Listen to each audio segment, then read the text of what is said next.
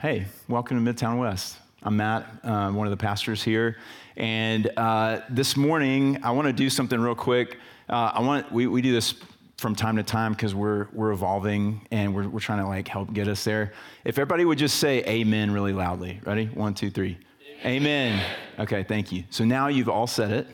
We know how this feels. Uh, amen just means like, may it be so, or I'm so glad that this is true. And this sermon this morning is full of a lot of things that we're glad are true. And so um, I would encourage you to just get out of your comfort zone and try that on a little bit. And if I say something from up front or the Lord says something through me that you're like, thank God that's true, if you just say amen. And you've already said it. So if somebody makes fun of you, be like, you said it too. So. Lay off, sucker. Um, okay, so jumping into the sermon today, it made me think about um, I worked at a summer camp a few years, and one of the jobs that I had was to be at the top of the zip line tower. And uh, we had kids, seven through 13 year olds at this camp. And so these kids would come, and their counselors would you know, be doing other things, and my partner and I would be at the uh, top of the zip line. And one of my favorite things in the whole world of working that part of camp was that these kids that were so scared, it's like to give them a win and to like see them do something they're afraid of and then see the result of that that it was like really life-giving. And then it just builds their courage and kind of carries from beyond that. Um, so the way that i would do that is suspect because what would happen would be um, the kid would be saying like hey i'm not going to go. I'm like i know i know but we're just going to put this harness on and so I'd be like talking to him, like, hey, where are you from? And, you know, like, okay, yeah, just step in there. Great, great, great. And just carry on this conversation. He's like, why are we putting this on if I'm not going? I'm like, that's a great question. I don't know. We just do it with everybody. So just kind of kept like putting the harness on. And then I'm like, hey, just hold on to this handle right here. I'm like, wait, but I'm not going. I'm like, I yeah, I know, but it's, we just do this. And then at some point, it would just say, hey, man, look, you're already ready to go. Like, this is going to be awesome. You're totally safe and good. And they're like, yeah, but I still don't want to go. And I'm like, I know. And, and so you kind of have to have like this sense of like, am I going to damage this kid for the rest of their life or am I going to give them a win? And I mean, nobody bats a thousand, but I feel like probably 90% of the time I was on target. And for the kids that were like, this is going to be a win, I'd just be like, what's that over there? Woo! And, this, oh, and then they get to the bottom and they're like, yes, this is awesome. Uh, but like working in other camps, I just had to get off of my, my chest. Um, you know, being in other camp environments and like having kids doing like climbing and and you know, kids are just like terrified. And I was like, that's a great illustration of what we're talking about is that kids are on either the climbing wall or on this cliff or whatever, or going down the zip line and they're they're terrified because they realize the gravity of what we're dealing with. Like if i fall from this height it's not going to go well. And so they're thinking about the danger the need um, of safety and they're also thinking about um, how weak they are that like i'm not a great climber there's a good chance i could slip or that i could let go. Um, but what they're not thinking about is the power of the harness. And it's like before we even got on this wall you got connected to this harness and, and maybe if it's like a belay situation, you got connected to this harness and this person who is like a professional, not me, the other people do it. Um, but you're not going anywhere. Like, worst case scenario is you get weak, you slip, you let go, you completely disconnected from the, the cliffside. You are staying right where you are because of the power that is not yours, the power that comes from somewhere else um, that is keeping you and holding you and protecting you. And so, as we continue to walk through this series of uh, the book of Revelation, today we find ourselves in Revelation chapter 7. Uh, and this is coming on the heels of Revelation chapter 6 last week. And the way that chapter, you know, chapter 6 is uh, talking about the things to come, the great tribulation, the great pressure of the incoming kingdom of God putting pressure on the kingdom of this world and the kingdom of the enemy. And when that happens, there is going to be pain, there's going to be casualty, there's going to be um, suffering.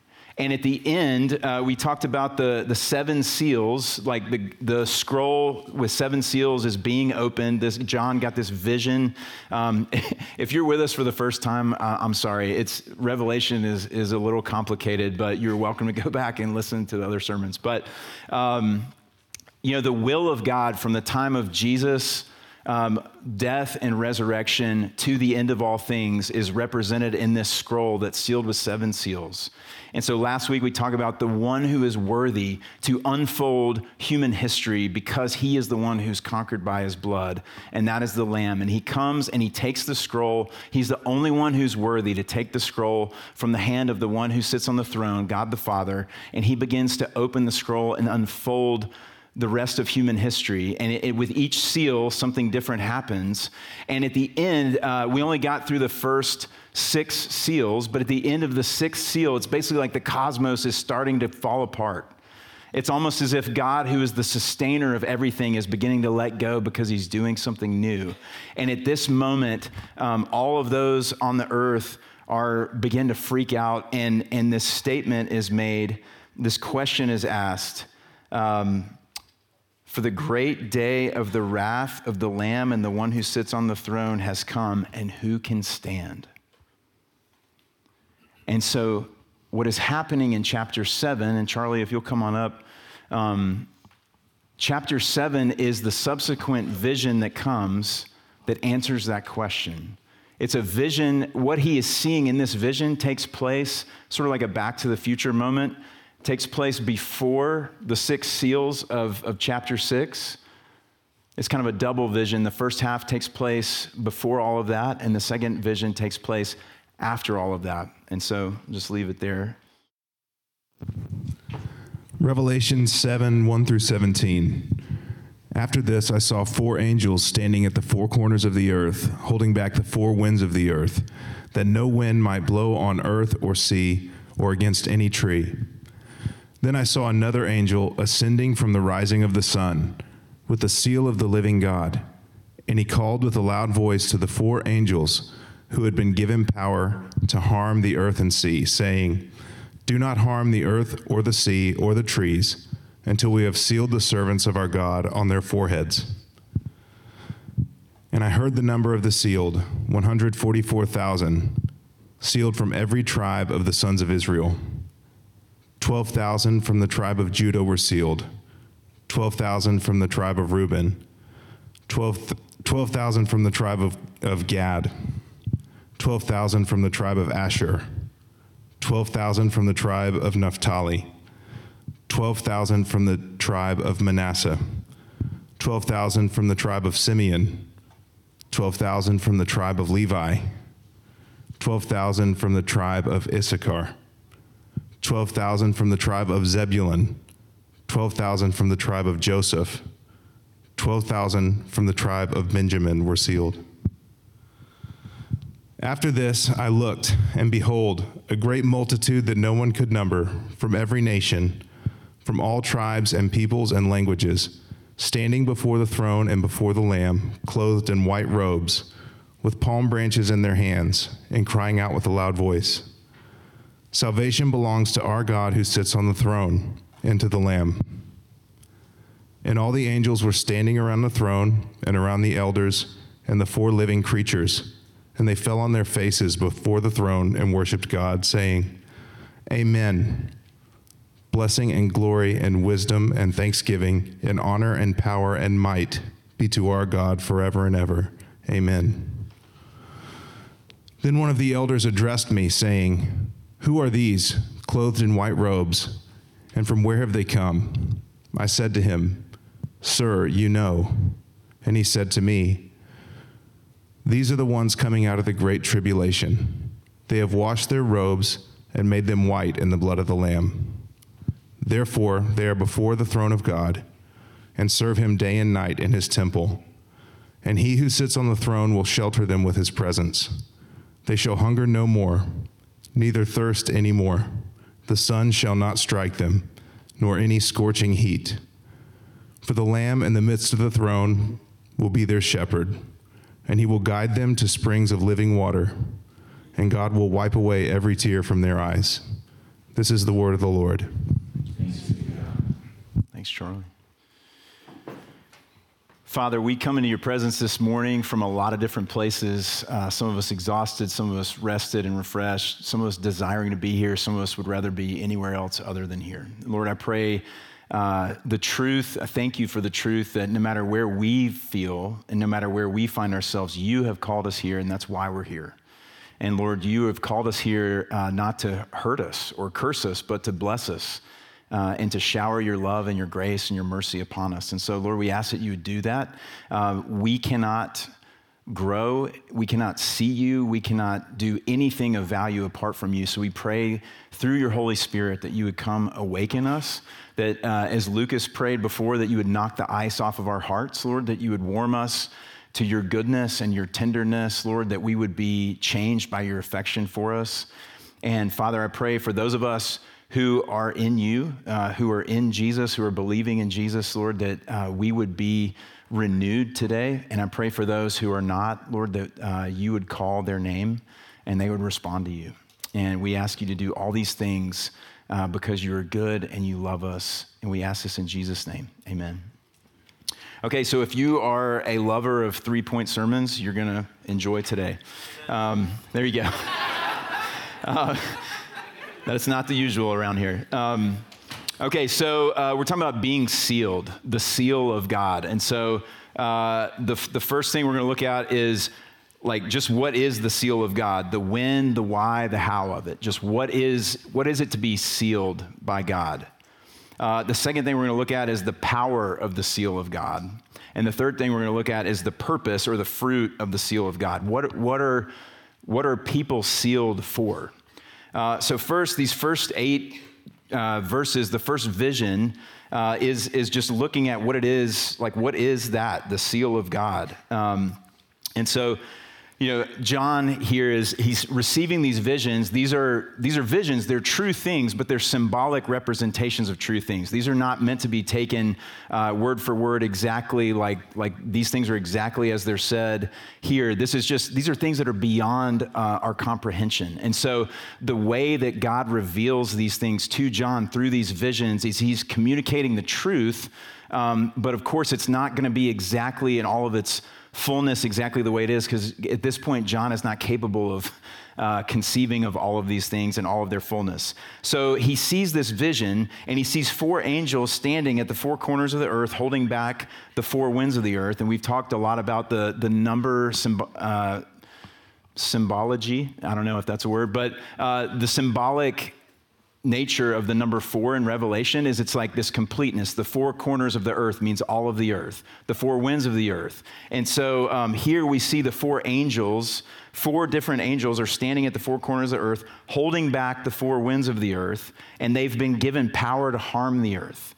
So it kind of, you know, it, this is pointing back but pointing forward to uh, what we talked about last week and what's in chapter six is the, the first four seals that were open are these four riders that are let loose on the earth to do all of this damage. You know it's, it's what is happening when the kingdom of god is pressing in on the kingdom of this world. There's going to be suffering. And so what we're seeing here is we're going back in time before any of those seals are opened and he's seeing the angels holding back the four winds that are going to bring these riders. Um, this, you know, we talk a lot about how Revelation is really the fulfillment and the culmination of all of this uh, symbolism of Scripture, all of the visions, all the prophecies throughout the Old Testament. Is it's all pointing toward and being ultimately fulfilled in Revelation. And so um, this points back to Zechariah 6 5, where it says, uh, The riders are going out to the four winds of heaven.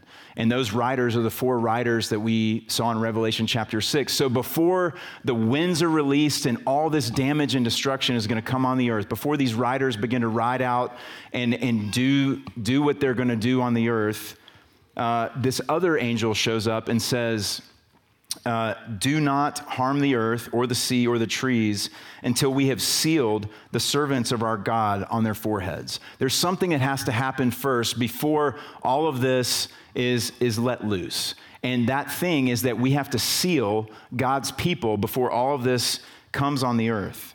And this points back to a vision from Ezekiel 9, which is this prophecy where God is telling a man who is clothed in linen, holding a seal. He's holding like uh, writing instruments where they would like write a write an official letter and then put it. Uh, I don't know if they put it in an envelope or not, but they would seal it with the official seal that this was like from the one who wrote this. It's in their hand, it's their authority, it's their letter, and it's going to the person it's meant to go to. And he said it's this vision of this man dressed in linen with this like writer's box that has the seal and the pen and the, the parchment and everything.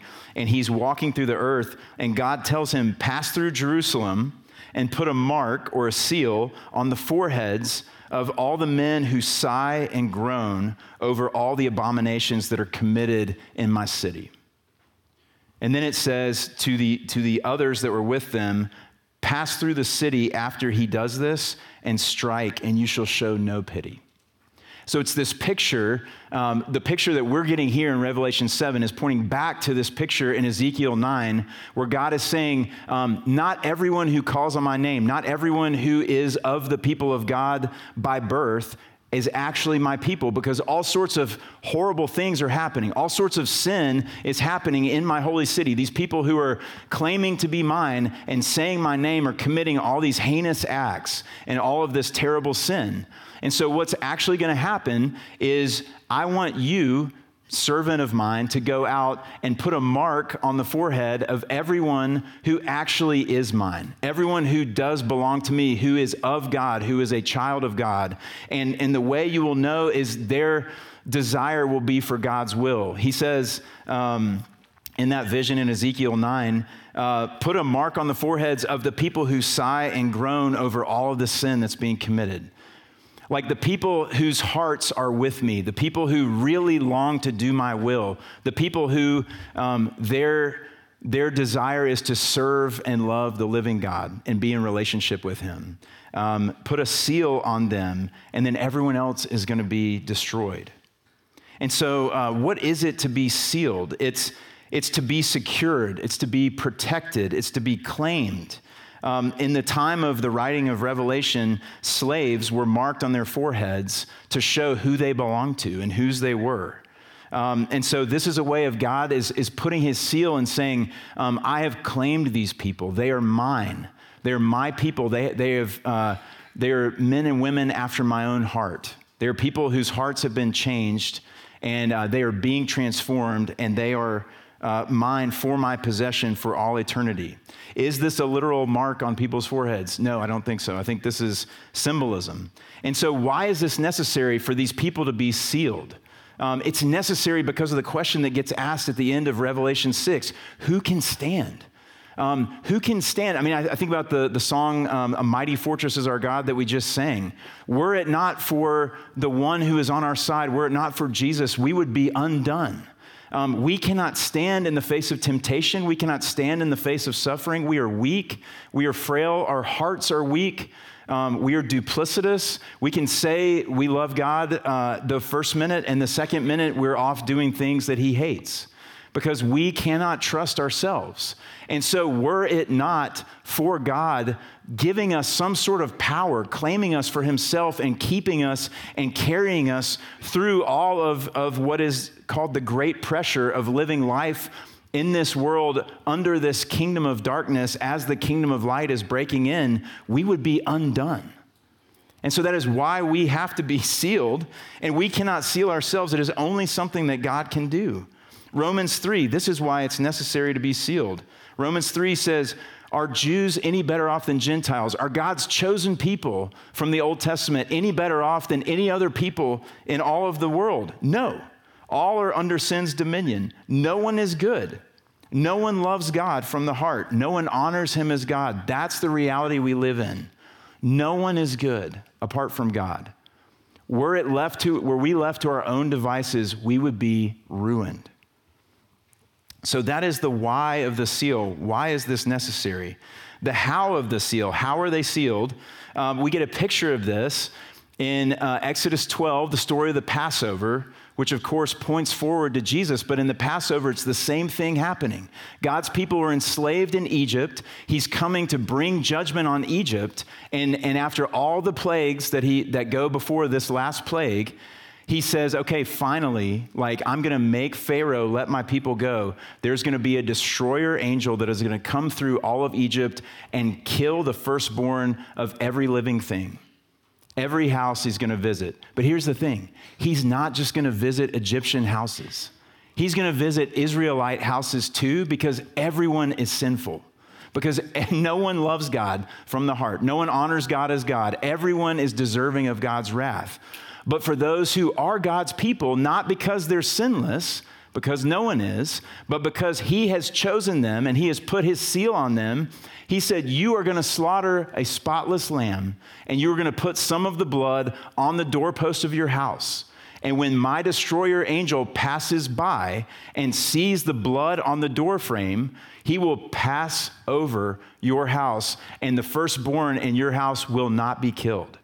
Again, it has nothing to do with your behavior. It has nothing to do with your feelings about yourself. It has nothing to do with any of your own efforts. It is only through faith. You're hearing me say, This is my gracious and merciful way for you to live and escape my wrath. And you're believing it and you're doing the thing. And you're putting the blood on the doorpost, and I am passing over you, and you will not be harmed by my wrath. And this, of course, is pointing to Jesus, who is called the Lamb. In Revelation, he is the Lamb who was slain. And it is by his blood that we who are in Christ are covered, not because we're better than anyone else. No, because we desperately need a Savior, because we are sinners just like everyone else on the face of the earth. But when God has called and has shared his good news with us of his love for us in Jesus, and he says, all you have to do is believe. We believe. And it's not because we have strong faith, it's because we're sealed. It's because God has set a seal on us and said, These are my people, and I'm going to carry them through all eternity so they are safe with me.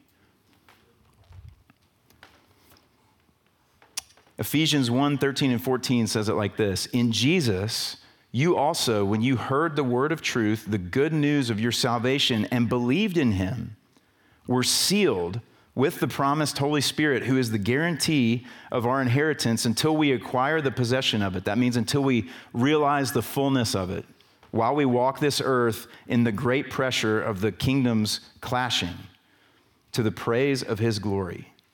So now we are sealed. This is amazing, y'all. We, we are sealed um, by the Holy Spirit. That means the very Spirit of God, the same God that raised Jesus from the dead, lives in us. And He is working in us to give us a new heart, to give us new desires, to give us a new understanding, to open our blind eyes, to work in us and make us different and make us new, give us new, uh, a new place to put our hope, to give us new, new purpose, new everything, new life in Jesus is through the indwelling Holy Spirit who is working in us until the day that Jesus returns. And He is calling us home, and we will realize we will acquire the possession of all the fullness of what we already have. We will realize it when Jesus returns. So that is how we are sealed. And then when are we sealed? And this is really good news. Ephesians 1 4 through 6 says this God chose us in Jesus before the foundation of the world.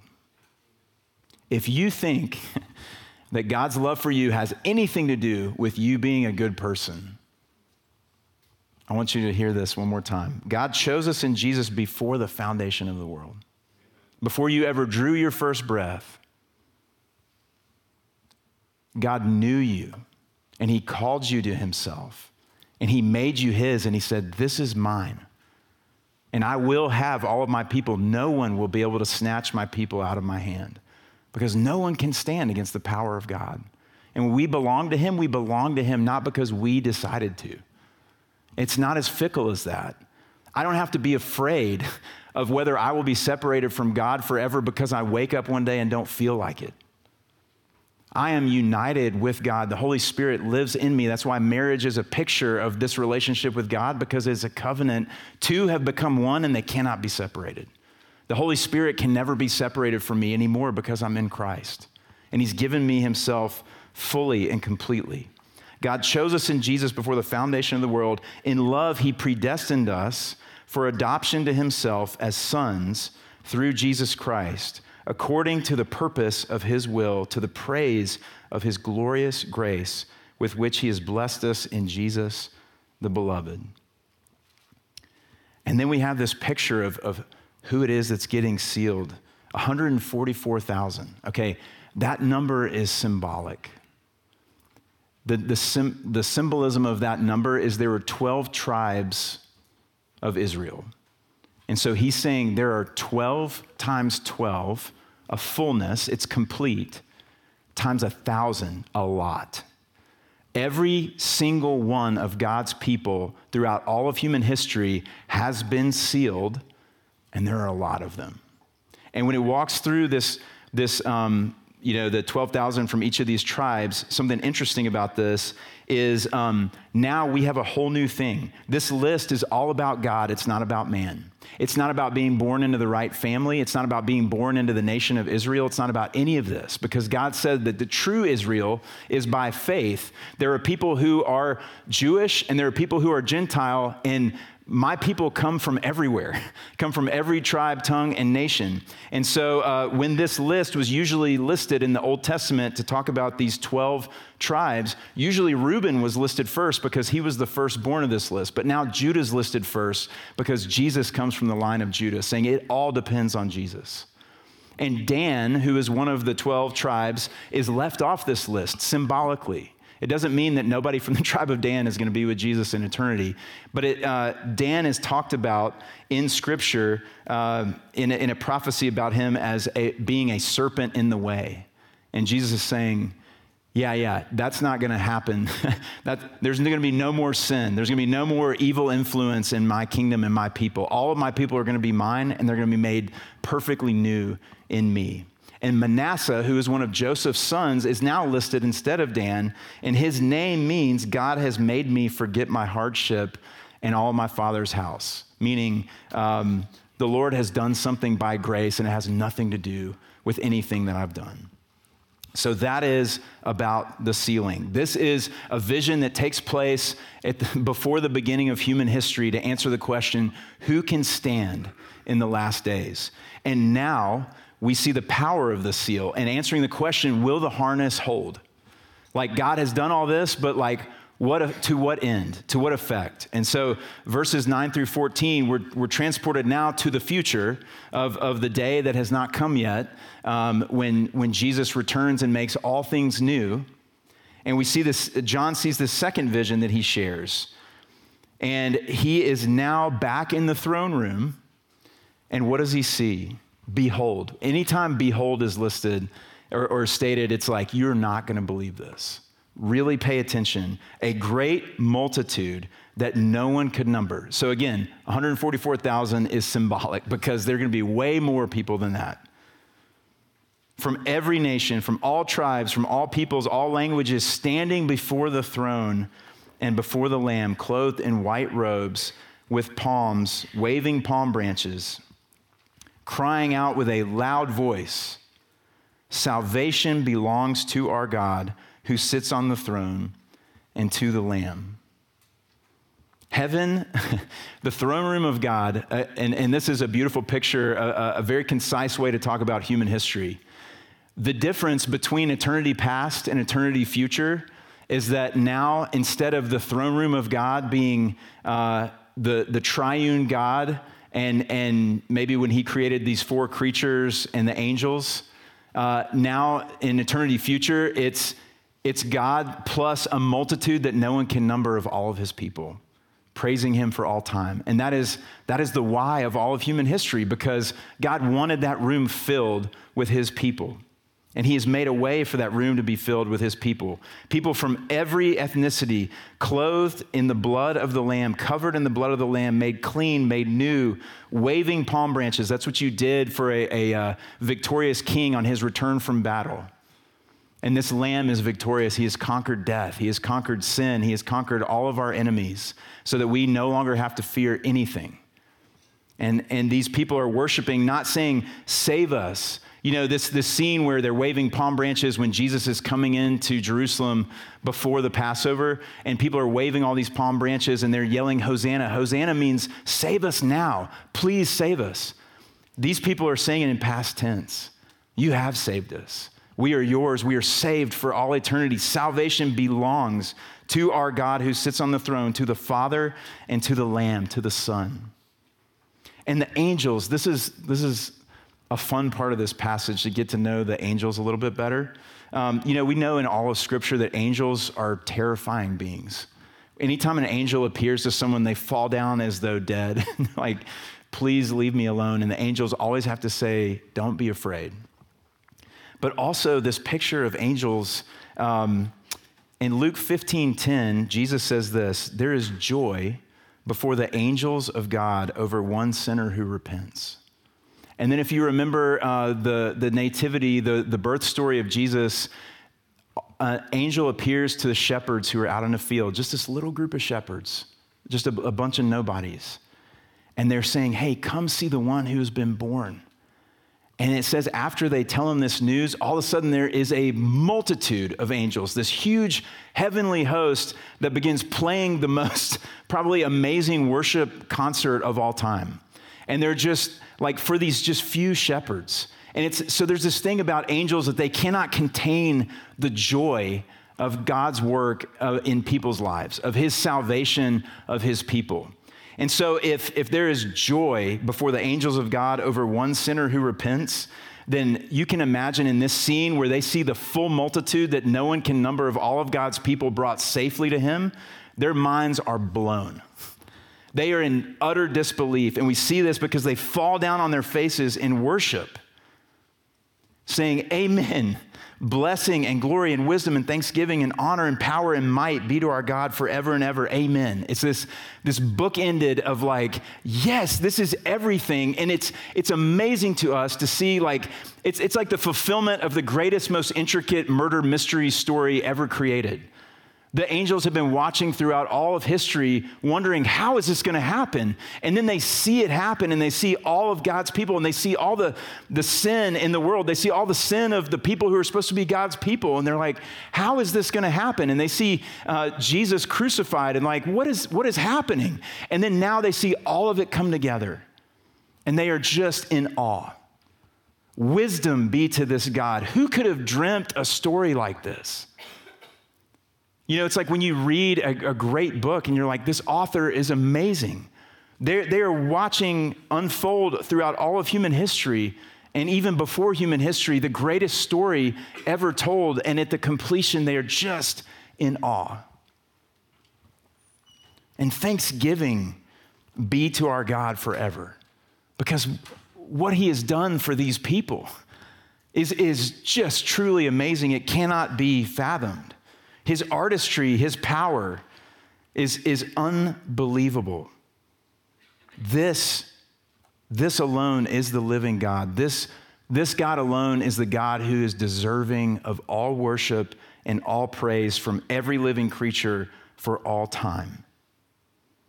We see these angels like, um, I thought about Kristen Wiig's character Sue this week, who uh, freaks out over the surprises. And that's really what, I mean, that's what these angels are doing. Like, oh my gosh, he's going to save everybody, and they don't even know it, and we don't know how it's going to happen. I'm just ecstatic to be a part of this. Just these angels just in the service of this living God doing this thing, and they don't even understand it as it's happening. They just get pieces, but they get a front row seat to watch it unfold, and they are blown away. And then one of the elders asked John, Who are these people and where have they come from? You're like, What? It's a weird little interaction because John's like, Hey, man, I, actually have no idea, and I think you probably know. And he's like, All right, I'll just tell you. it's like, why, yeah, why does he ask that question? I think he's, he's making a point. He's like, Look at these people and tell me who they are. And John's like, Man, I, I actually don't want to say because I'm not sure that I know for sure, but would you tell me? And he says, Yeah, these are the ones who are sealed. These are the ones who were sealed from before the foundation of the earth. So the answer to the question is yes, the harness is very strong. The sealing of God, uh, nothing can stand against it. And he has set his seal on these people before the foundation of the world, and they're all here. It's a, it's a number that no one could count, but if you could count them, you would see that not one of them is lost. They're all here. They have, they have lived through, some of them, hell on earth. They've lived through all kinds of suffering. They've lived through all kinds of their own sin, doing damage to their own souls. They've lived through all kinds of temptation. They've lived through all, all sorts of pain and loss. And every single one of them is here. Safe. Safe and sound. And that brings us to our last point here, verses 15 through 17. What are they sealed for? What is at the top of this cliff that we've been harnessed and, and told to climb? What's up here? They are before the throne of God and serve him day and night in his temple. He who sits on the throne will shelter them with his presence. They will neither hunger nor thirst anymore, nor be subject to any more suffering. The Lamb will be their shepherd. He will guide them to springs of living water, and God will wipe away every tear from their eyes. What is this picture? This is a picture of a life of perfect peace, a life of perfect joy, a life of perfect love. It is like the fulfillment of all of our nostalgic longings for home and the home that we've never been to. You know, as I was thinking about this this week, um, it made me think about just as a little kid um, being at my grandparents' house and just everybody was there. And everybody was just doing what they loved, and we were just all there together, and we were safe, and we were happy, and people were just, you just enjoyed life. There was no, nothing to have to go strive for and do in these little moments.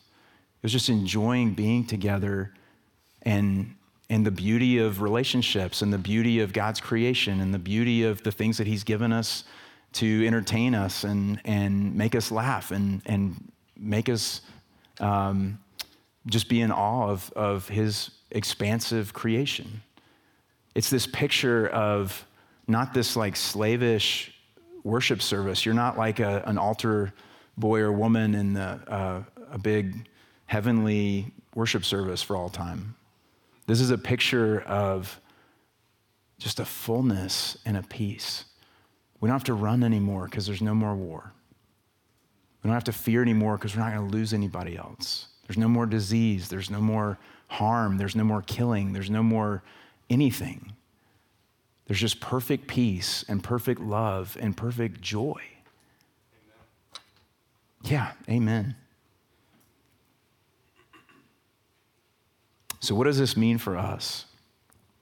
It's really good news. The fact that this is true means for us that my salvation is not dependent on my feelings or other people's feelings about me. It's not dependent on my ability to keep myself from sinning. I never, never need to fear my own frailty because I am harnessed to the God of the universe who lives in me, who will never leave me, who is making all things new. And he will, he will finish the good work that he started in me and you. And so, this God is the God who is calling you by the fact that you are sitting here today hearing this, he is calling you. And he is saying, My invitation is extended to everyone who hears this message. Would you come and find life in me? Would you believe that this is true and that you are in need of a Savior and I am that Savior, and all you have to do is just come to me? And that offer is, is available for everyone. And for those of us who are, who are already in Christ, um, be strengthened by this, be encouraged by this, be convicted of this, of all the ways that we doubt His sealing, all the ways that we doubt His work in our lives, all the ways that we make it about us. Let Him renew your heart today and, and be brought back to sanity in this peace of knowing that we are His and it depends not on our efforts. Father, thank you for this word. It is a word that is worthy of our praise and our worship because the one who spoke it is worthy of our praise and our worship. So, Lord, would you lead us today as we continue to worship? Uh, Father, would we, um, like these angels, not be afraid to fall down on our faces, not be afraid to to worship loudly like these. Uh, well, it's us. As we see this picture of us in the future worshiping loudly in our white robes with our palm branches, would we uh, do that even now? In Jesus' name, amen.